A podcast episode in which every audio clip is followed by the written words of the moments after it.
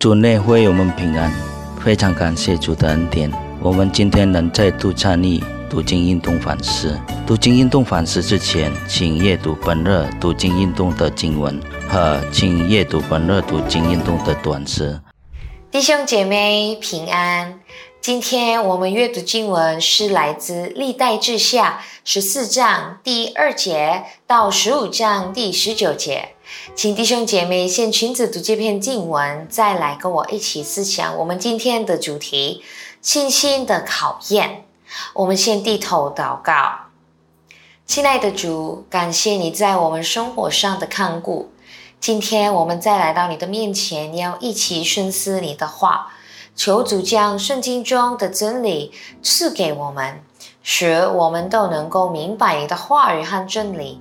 奉主耶稣基督的名祷告，阿门。亚撒效法他先祖大卫，成为敬畏耶和华的王。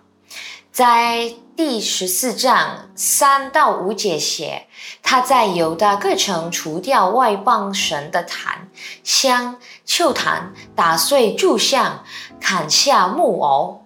他吩咐犹大人寻求有耶和华他们列祖的上帝。遵行耶和华的律法和诫命，犹大国在他的统治下国享太平。上帝赐给犹大平安，因为亚撒专心寻求耶和华。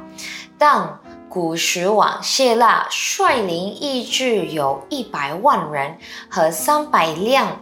战车组成的大军与犹大军作战时，耶和华帮助亚撒和犹大军队，并在他们面前击败了古世人，让他们惨败，以致犹大人因耶和华得了许多掠物。犹大军队的胜利是因为亚撒诚心寻求耶和华。我们能看到，在十四章十一节写了。亚撒呼求耶和华，他的神说：“耶和华啊强弱悬殊，除你以外没有别的帮助。耶和华我们的神啊，求你帮助我们，因为我们依靠你，奉你的名去对抗这大军。耶和华啊，你是我们的神，不要让人胜过你。当你在挣扎中或……”面对你认为无法获胜的战斗时，不要放弃，就像亚撒一样，承认你需要上帝的帮助，然后相信上帝会拯救你。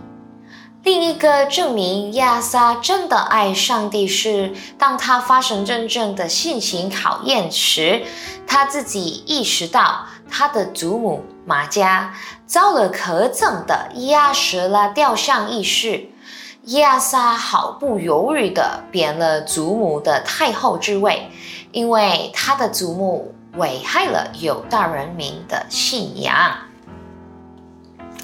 亚撒砍下那可憎的像，捣得粉碎，烧在吉伦西边。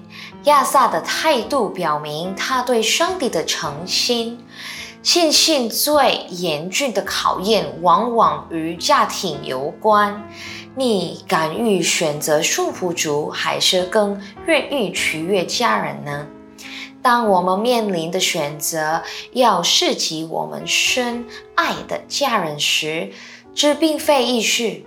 但是，如果我们能选择上帝，就表示我们对上帝的信心是真诚的。如果我们的丈夫或妻子没有过真正的信心生活，或者我们的父母还没有成为信徒，我们在侍奉上帝时肯定会面临各种艰难的选择。有时候，这情况也不止发生在家人中间。但也会发生在朋友们中间。我们要顺服谁呢？朋友还是上帝？家人还是上帝？在这种情况下，我们需要有上帝的智慧，如此才能做出明智的决定。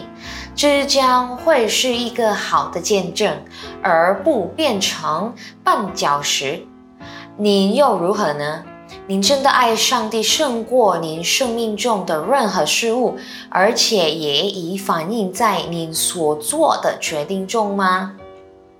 我们一起低头祷告，亲爱的主耶稣，我们想成为听见你的话去行的人，让我们在生活上能顺服你，能有更大的信心来追随你、仰望你。在面对信心的考验时，让我们能够勇敢的选择顺服你。奉主耶稣基督的名祷告，阿门。亲爱的弟兄姐妹，记得上帝与你们同在。每天起床时，记得先祷告，请上帝的帮助你们面对每一天的生活挑战。再见。